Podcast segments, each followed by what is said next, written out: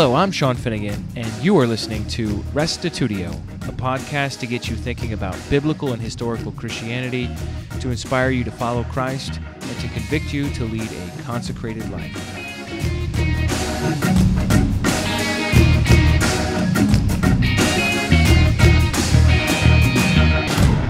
Episode 32 Jesus enjoyed an intimate relationship with his Father. He often spent time with him in prayer, sometimes all night long.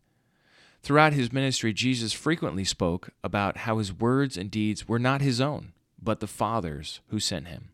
Paradoxically, by utterly submitting himself to God, he experienced the greatest exaltation in human history. Learn from Jesus the true path to greatness. If you'd like to watch a video of this class or download the course notes, visit restitutio.org.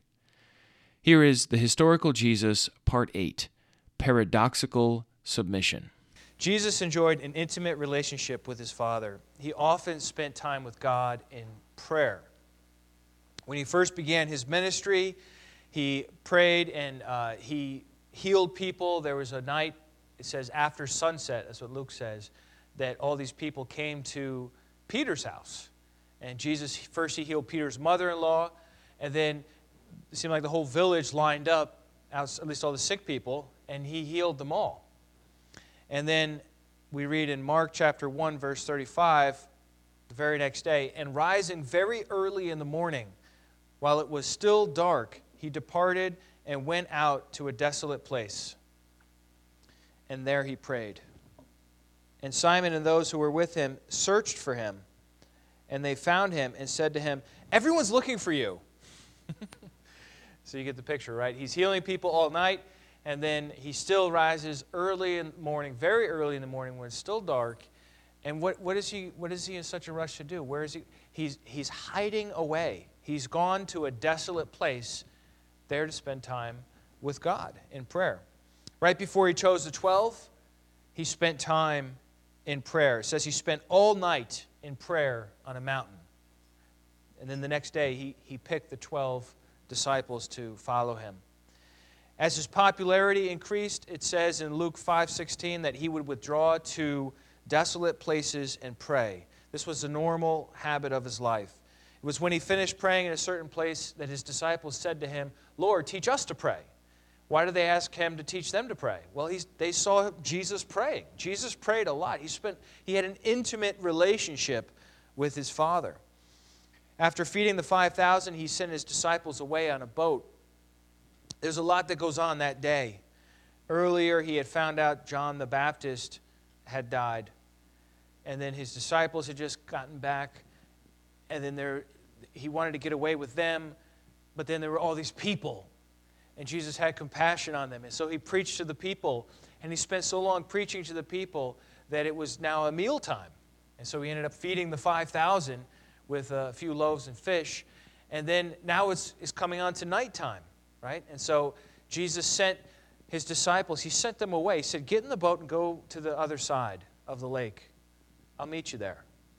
And then he snuck up to the mountain in the evening and he spent time with his father. He prayed. He didn't even have a ride to the other side of the lake, which is why he walked on the water, by the way. Seemed like he worked it out. But he, he wanted to spend time with God. He was one with God. He enjoyed intimacy and oneness with his Creator. And so for Jesus, he depended on God for everything. And this is something that I think will help temper what we looked at last time, where Jesus is requiring absolute commitment uh, to him. And once you see how Jesus thought about himself in relationship to the Father, I think it really helps to make sense of it all. There's a paradox of greatness here through utter submission. Jesus completely submits himself to God, and God lifts him to the highest position um, at his right hand, as we'll see. 40 times in the Gospel of John, Jesus says that he was sent. He said, The one who sent me, or I was sent by the Father, things like that. Jesus was utterly transparent. You know what transparent means? It means when you look at him, you don't see him, you see through him to something else, right? If you uh, windows are supposed to be transparent, right? So you're supposed to be able to see the trees outside rather than look at, and if your window's really dirty, then it's not transparent anymore, right? And you see the dirt on the window instead of the tree behind the window. Jesus is transparent to the God who's at work within him. This is what Jesus says, John 12, 44. Whoever believes in me believes not in me, but in him who sent me. Isn't that something? If you believe in him, you don't believe in him, you believe in him who sent him. And whoever sees me sees him who sent me. So he's all about the one who sent him. You see that? John 14, verses 9 and 10. Have I been with you so long, and you still do not know me, Philip? Whoever has seen me has seen the Father. How can you say, Show us the Father? Do you not believe that I am in the Father, and the Father is in me? Jesus is in the Father, the Father is in him. There's a relationship here that is so intimate, so intertwined, that Jesus says when you look at him, you don't see him. You see the Father. That's what he's saying here. And how is this all possible? How is it possible that he could do these things and, and speak in this way? Well, we, we don't have to guess. We know from Isaiah, the prophecy of chapter 11, it says, And the Spirit of the Lord shall rest upon him this is a prophecy about the Messiah. The prophecy is that the Spirit of the Lord will rest upon him the spirit of wisdom and understanding, the spirit of counsel and might, the spirit of knowledge and the fear of the Lord. And his delight shall be in the fear of the Lord. He shall not judge by what his eyes see or decide disputes by what his ears hear. Now, I know this pertains more to the age to come, but Jesus is the man of the age to come who's living in, in, in, the, in the time that he lived, but he's representing in the future age. So the Spirit is already at work within Christ doing these things, providing Jesus with wisdom. And we'll see this in a later time together, how they would ask him stumper questions. And Jesus would give them an answer that they would just they would just not be able to handle. Right? There was that Solomon like wisdom that Jesus had. And so it's and Jesus says this, we'll see in just a second. Jesus says this over and over and over again. It's not me. It's the Father. It's God. Everything about his life was like a big arrow pointing to God. And how did that work? It worked through the Spirit that God had given him. Or Isaiah 61, one of Jesus' uh, most significant verses when he started his ministry. The Spirit of the Lord God is upon me because the Lord has anointed me to bring good news to the poor. He has sent me to bind up the brokenhearted and so on again, it starts with the Spirit of the Lord God is upon me. God is somehow empowering him through the Spirit. And so God was in Christ reconciling the world to himself. And this is what separated Jesus from everyone else. What separated Jesus from everyone else is not that he you know, was, was taller or stronger, could run faster, or jump higher. What separated Jesus from everyone else was the fact that he totally depended on God. He totally depended on God. Absolute dependence on God. He had no pride in his own abilities, no ego. He deeply trusted God, and this is the greatness of Jesus. More than anything else, this is the greatness of Jesus. His absolute dependence on God. Because, I mean, you, if you trust God, you're going to be all right. Because he's a, he is a, an awesome Father who cares for us, and he is you know, he's the one with the plan. Jesus is following the plan. So I've got uh, some of these verses. Well, there was a time that some critics came up to Jesus and they misunderstood how Jesus called God Father. And they thought that he was claiming equality with God. This is, uh, we read this in John 5 18. They said that they thought Jesus was making himself equal with God by calling God his own Father. That's exactly not what Jesus was doing. What Jesus was doing was saying, it's all about him. And they, and they misunderstand it to be, I am on the same level as the Father. That's not exact. That's not. So Jesus clarifies that in John 5:30. He says to them, "Truly, truly, I say." Well, this is actually John. Did I skip it? Well, let me read to you John 5:19 first. Jesus said to them, "Truly, truly, I say to you, the Son can do nothing of his own accord." but only what he sees the Father doing. And then a few verses later, John 5:30, it says, "I can do nothing on my own." That's what he said. I can do nothing on my own.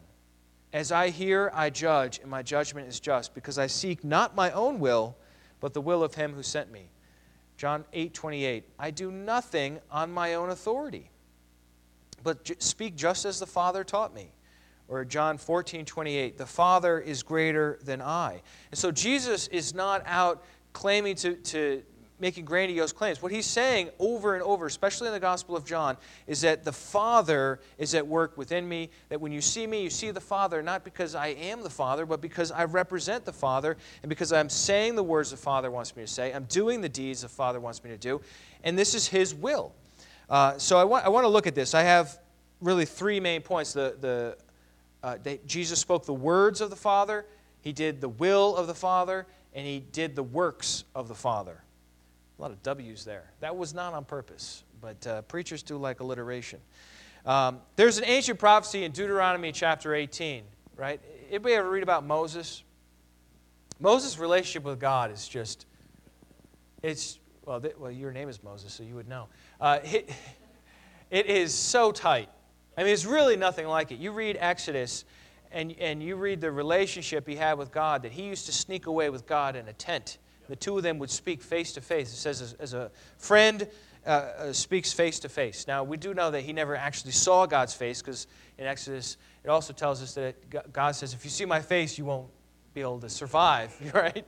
But uh, Moses had this incredible relationship with God, and God spoke to Moses, and, and Moses spoke to the people. See how that relationship works?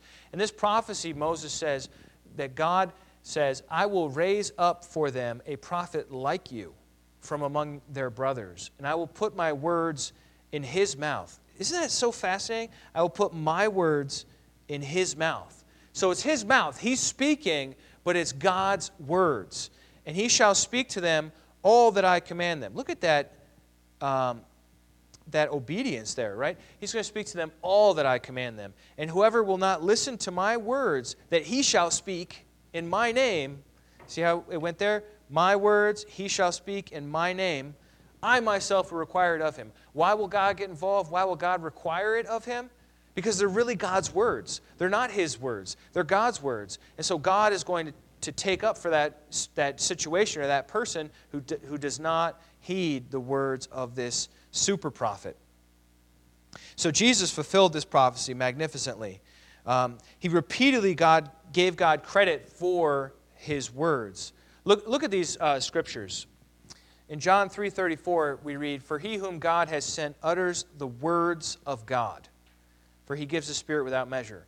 Or how about Jesus in John 7:16? He says, "My teaching is not mine, but his who sent me." Isn't that so simple? But it's like, well, wait, wait what are you saying? But that's what he, he was an agent, he was a representative. He was not generating, he was not the one out from whom everything originated. He was the conduit, the mediator. He's the one that was bringing the teaching of the Father to the people. John 8 26, He who sent me is true, and I declare to the world what I have heard from him. For I have not spoken, this is John 12 49, for I have not spoken on my own authority. I have not spoken on my own authority, but the Father who sent me has given me a commandment what to say and what to speak. And I know that his commandment is eternal life. What I say, therefore, I say as the Father has told me. I say as the Father has told me. Over and over throughout John, this aspect of how Jesus receives his wisdom and his even just his words is so clear that it comes from the Father. John 14, 10. Do not believe, do you not believe that I am in the Father and the Father's in me? The words that I say to you, I do not speak on my own authority. Or John 14, 24. The word that you hear is not mine, but the Father's who sent me.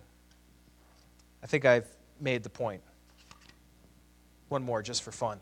For I have given them the words that you gave me Right? I mean, this is actually a prayer of Jesus. He's praying to the Father. He's like, Father, I've given them the words that you gave me. And they have received them and have come to know the truth that I came from you, and they have believed that you sent me. So Jesus, over and over and over again, says that his words are not his, but the Father's. And then the second was his will. This is one of my favorite ones. He says, My food is to do the will of him who sent me. What does that mean? Your food. It's like man shall not live by bread alone, right? Like, but by every word that proceeds from the mouth of God.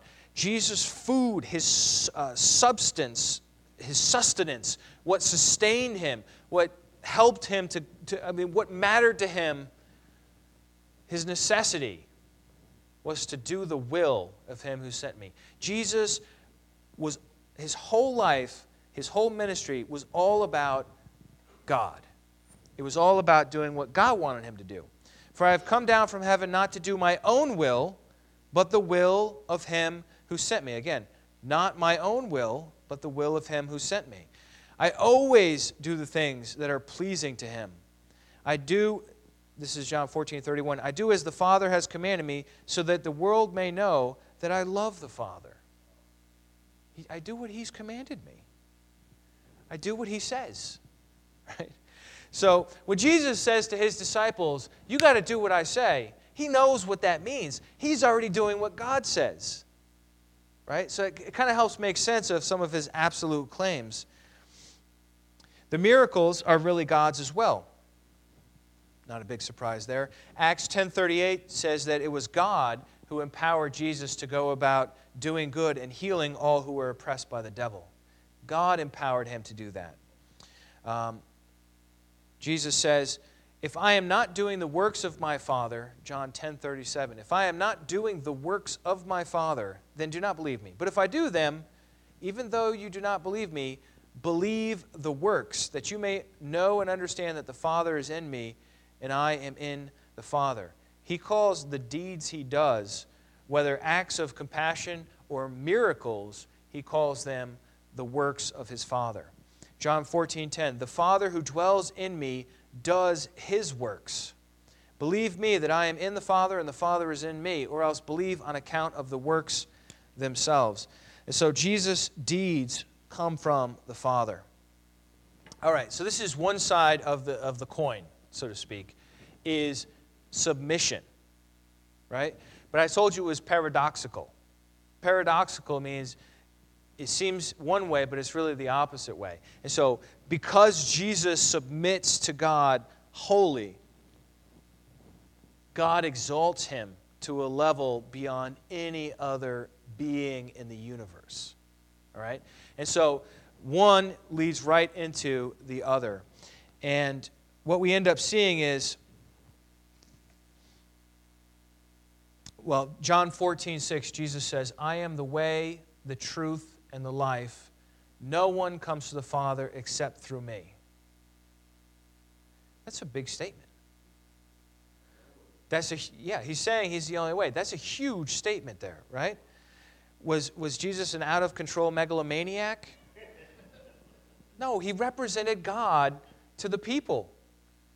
He is not just the um,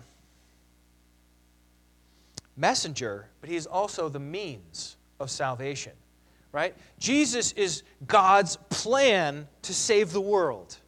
So if you reject Jesus, you reject God, and there's not a plan B. It's not like he's going to send Jose later on in case you don't like Jesus because of whatever reason. He didn't do this the way you wanted to, or whatever. There's no Jose. There's just Jesus. Jesus, right? And so Jesus would ask the question um, what does God want me to do? And people had to respond to that. And so it, the way it ends up happening is God honors Christ. Jesus submits to God, God honors his son, right? And he says, Look, you have to respond to Jesus. And if you, depending on how you respond to my son, that determines your relationship with me. That's how God sets it up. And so it's not, it's not a small it's not a small way to say it or a small uh, honor that he gave him. Um, let's take a look at John 5 26. As a result of Jesus' utter submission to God's will, he gave him astounding authority. I, I love this scripture because it, it's, it's so ties in to the Son of Man prophecy we saw from Daniel before. If you recall, the Son of Man prophecy of Daniel was that Daniel saw in the night visions, and there was an Ancient of Days. That's the figure representing God in the vision.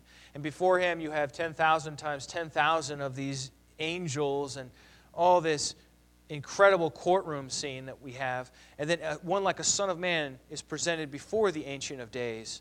And to him is given a kingdom and glory and dominion that every nation and people and language would serve him right? And his kingdom will last forever and it will never be destroyed and it'll you know, ne- never be given to anyone else, right? So that's the scene from Daniel, right? And so if Jesus really is the Son of Man, the Father has to give him this.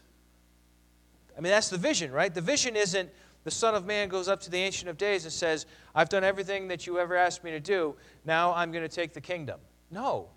He's presented before him, and to him is given this. Okay, so look at this in John 5 26. For as the Father has life in himself, so he has granted the Son also to have life in himself. Notice that word, granted, there. That's a significant word. That means Jesus is not the source. The Father is the source, but he's giving it to Jesus. But it's a big thing he's giving him. To have life in himself, hello, that's a big thing. Verse 27 And he has given him what? Authority there's the given again. He gave him authority to execute judgment because he is the Son of Man. So the Father granted him to have life in himself and authority to execute judgment because he is the Son of Man. Do not marvel at this, for an hour is coming when all who are in the tombs will hear his voice and come out. Those who have done good to the resurrection of life, and those who have done evil to the resurrection of judgment. I can do, and he follow, you know, like he has this incredibly exalted statement, and then he follows it up with, I can do nothing on my own.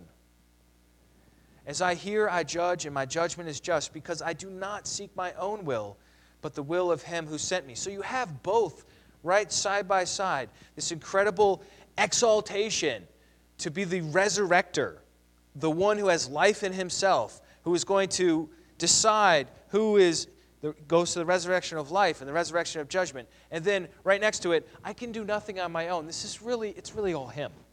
You know, He's just given me this job, but it's really all about Him. And that's how Jesus was. Still is. He's not changed. The relationship was two way. Jesus humbled himself completely before God now, therefore, God promised to exalt him above everyone else later. Often the skeptics of Jesus' time misunderstood and twisted what he said regarding his relationship to the Father. I mean, it was really difficult for them to grasp this kind of a relationship that Jesus had with the Father. It was, it was just either their hard heartedness or they were intentionally misunderstanding it. Sometimes people do that. Or maybe it was just they just couldn't see it, they were just spiritually blind to it.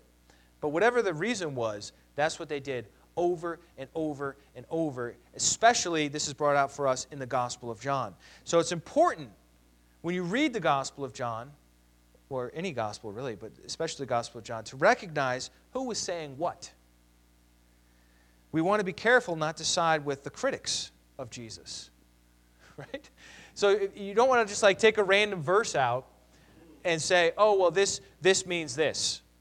Well, hold on. Who said those words? And did Jesus correct them in the next verse? You know, it's like quoting from Job. A large portion of the book of Job is totally off, off the mark because at the end of it, God says, These guys have not spoken well of me. Right? You have chapter after chapter after chapter of these guys giving these grandiose speeches, and at the end, God rebukes everyone. And he's like, They haven't spoken rightly about me at all. And you're like, Oh, I better not quote the middle of Job and you know put it on my refrigerator and claim it as a promise. You know, because this might be from Bildad the Shuhite, and he's the shortest guy in the Bible. You shouldn't trust him for anything. But anyhow, let's look at this in John chapter 10. It says, So the Jews gathered around him and said to him, How long will you keep us in suspense? If you are the Christ, tell us plainly. Jesus answered them, I told you, and you do not believe. The works I do in my Father's name bear witness about me. And you do not believe because you are not among my sheep. My sheep hear my voice, and I know them, and they follow me, and I give them eternal life, and they will never perish, and no one will snatch them out of my hand. See, that's important. No one will snatch them out of my hand. My Father, who has given them to me, is my equal. That's not what he says, right? He says is greater than all, and no one is able to snatch them out of my Father's hand. Right? So in the one line, no one's able to snatch them out of my hand. My Father's greater than all. He's the one that gave me the sheep. No one's going to snatch them out of his hand. And then he says, I and the Father are one. In caring for the sheep and not being, you know, snatching them out of their hands. Verse 31 the Jews picked up stones again to stone him. Okay, this is getting intense. They picked up rocks, right? Jesus answered them, I have shown you many good deeds from the Father. For which of them are you going to stone me? The Jews answered him, It is not for a good work that we are going to stone you, duh, but for blasphemy, because you, being a man, make yourself God. So that's their that's that's what they think Jesus is saying. Is that what Jesus was saying? No. What Jesus let's let's go back and look at it again. Jesus said they asked him the question, "Tell us plainly if you're the Christ." Jesus says, "I told you and you do not believe." If you don't believe, look at the works. And he doesn't even claim the works. He says, The works that I do in my Father's name.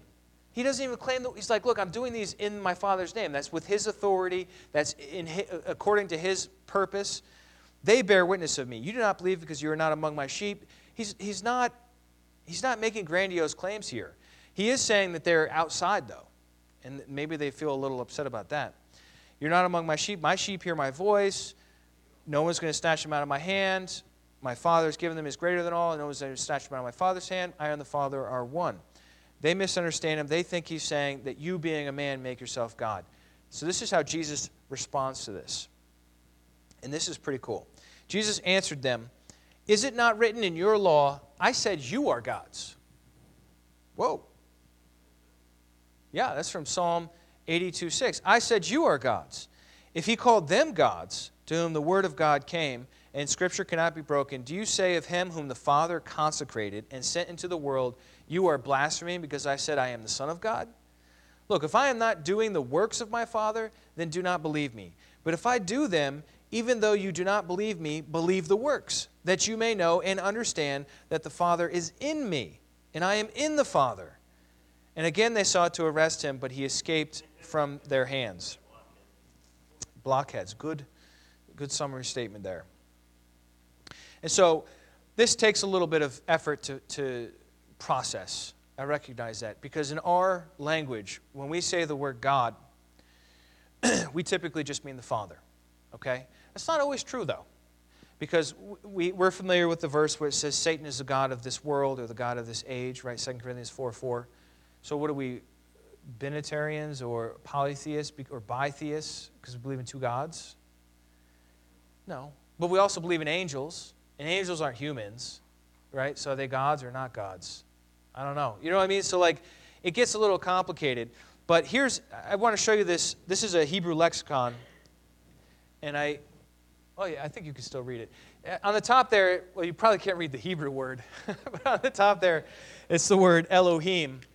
You see that there? The word Elohim. The, Elo, the word Elohim is the Hebrew word, just means God. Okay, it's just the Hebrew word for God. And this is the Brown Driver and Briggs, a very standard, old school Hebrew lexicon. Uh, definition number one, plural in number. The definition for God is rulers or judges, either as divine representatives at sacred places or as reflecting divine majesty or, and power. 1b is divine ones, superhuman beings, including God and angels. C, angels. D, gods. Definition number two is a god or a goddess. And then three is talking about the true God, Yahweh. And then four, God again. So but we all, we, we're familiar with all the rest of those. But the one I highlighted here, where the word God can be translated rulers or judges, is probably not familiar to most of us. Um, and that's because they had this principle of agency where the agent can be understood or, or called as the one who is whom they are representing. Okay? And we do have this in our society. When Agent Smith knocks on the door, He doesn't say Agent Smith, he says FBI. Now, Agent Smith is not the FBI, he is an agent of the FBI. But he says FBI, right? Or the, or the officer rings the doorbell for whatever kind of phone call he received, and he doesn't say Officer Brown. He says, Police, open up, right? As because, but he's not the police, he's just one policeman, right? And so we have this in our society in certain areas, but they had it in a, to a bigger degree. Here's another lexicon. Uh, this is from Greek. The New Testament was written in Greek, so you have theos, which is the word for God in Greek. Definition one, pretty non controversial, right? A supreme divine being. Number two is an idol. Number three is the devil. Number four is an adjective, divine. And then number five is figuratively of persons worthy of reverence and respect as magistrates and judges who are called gods. And this is then what verse are they citing here? The very verse we're in, John 10 34. Right? And then here's the, my third and last Greek lexicon. I'm just showing you Greek lexicons because I don't want you to think I'm making this up. This is, this is a Greek dictionary, all right? It's the kind of thing that nobody wants to really read. But that, you know, uh, so this is the Thayer's Greek uh, lexicon. Uh, definition one, a general appellation of deities or divinities. Definition number two talks about whether Christ is called God, and he cites a number of verses and says the matters in dispute among theologians. Number three, spoken of the one and true God. Number four is the one that I am interested in because of what we're looking at here. Theos is used of whatever can in any respect be likened to God or resembles him in any way. Hebraistically equivalent to God's representative or vicegerent of magistrates and judges. John 10:34 after Psalm 82:6. And so these lexicons are citing this usage of the word God that Jesus had in John 10:34 saying this is a different usage than definition 1, 2 or 3. This is according to Thayer, this is definition number 4 where a human, a judge, a ruler, a representative is called God because they represent God. And so that's what happens in Psalm 82 where Jesus quotes it from. The rulers are being bad, they're not executing justice, and God says to them, I said you are gods, sons of the Most High, all of you. Nevertheless, like men, you shall die and fall like any prince. That's the whole verse Jesus quote. He just quoted the part where it says, I said you were gods. But they lived in a Torah society, in a, you know, a Hebrew Bible society. You just need to quote a few words and they know the whole, the whole context of that, right? And so what I'm saying is that Jesus is pointing attention to this, to us would be a, a rare usage of the word God to make the point that Jesus is a representative. That's the whole Gospel of John, all the way through from the Word became flesh right up until the point at the end where he dies doing the Father's will on the cross. The whole point is that he is saying the words of God, he is doing the works of God according to the will of God, pointing everyone to the one who sent him. Here are some examples I don't have time to look at any of these, but you have, you have angels, right? Angels will speak as if they're God in the Old Testament. At the burning bush, when God calls to Moses, you read it carefully, it's really an angel. But the angel says, I am the God of Abraham, Isaac, and Jacob. The angel's not the God of Abraham, Isaac, and Jacob. But he's, as the representative, he's speaking in the first person. You see that with the prophets, too. The prophets will say, I, Yahweh, have called you out of the land or whatever. And it's, it's not really Yahweh speaking, it's really the prophet. But they're speaking in God's place, so they are referred to in that way. And then the judges of Israel, most translations will soften these verses out. Exodus 21, 5 and 6, Exodus 22, 8 and 9. Most, most of the time, translations will just whitewash those so you don't see it. But it's actually the word God there. And they will translate it as judges. Um, and that's because the judges in the village, the judges would represent the will of God. They would be the ones bringing about justice on different situations that would come up according to the law of God. And then, of course, the verse we looked at here was Psalm 82, which Jesus quoted in John 10:34. And then some kings are called God.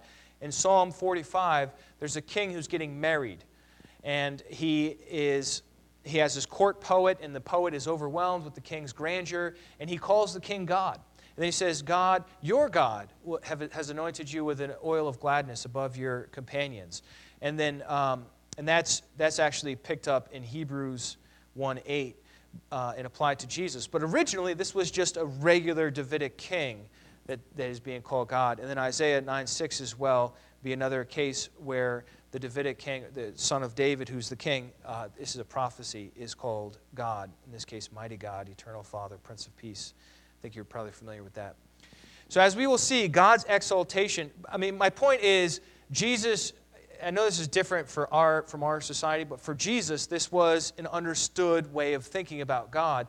And Jesus is, is saying, is he's trying to help them understand how he's thinking about himself and his relationship to the Father as a representative.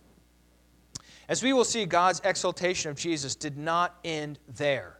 After his resurrection, Jesus said, and this is a big statement all authority in heaven and on earth has been given to me. Hello. I got that from Joel Hemphill. Hello.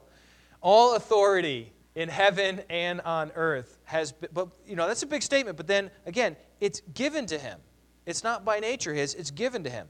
Later on, after he ascended, we read that God seated him at his right hand in the heavenly places, far above all rule and authority and power and dominion, and above every name that is named, not only in this age, but also in the one to come, and put all things under his feet, and gave him his head over all things to the church, which is his body, the fullness of him who fills all in all. Today, Jesus is the highest exalted being in the universe next to God. How did he get there? Exactly, doing God's will. It wasn't by clawing his way to the top, stepping on those beneath him. No, he emptied himself of himself so that God could fully indwell him. If the greatest man who ever lived depended on God this much, how much more should we trust in God and seek His guidance on how to live and what to say and what to do? If you enjoyed what you heard here, why not give Restitutio a five star rating in iTunes or Stitcher? Doing so will help others find this podcast and inspire them to love God, follow Christ, and seek truth wherever it leads.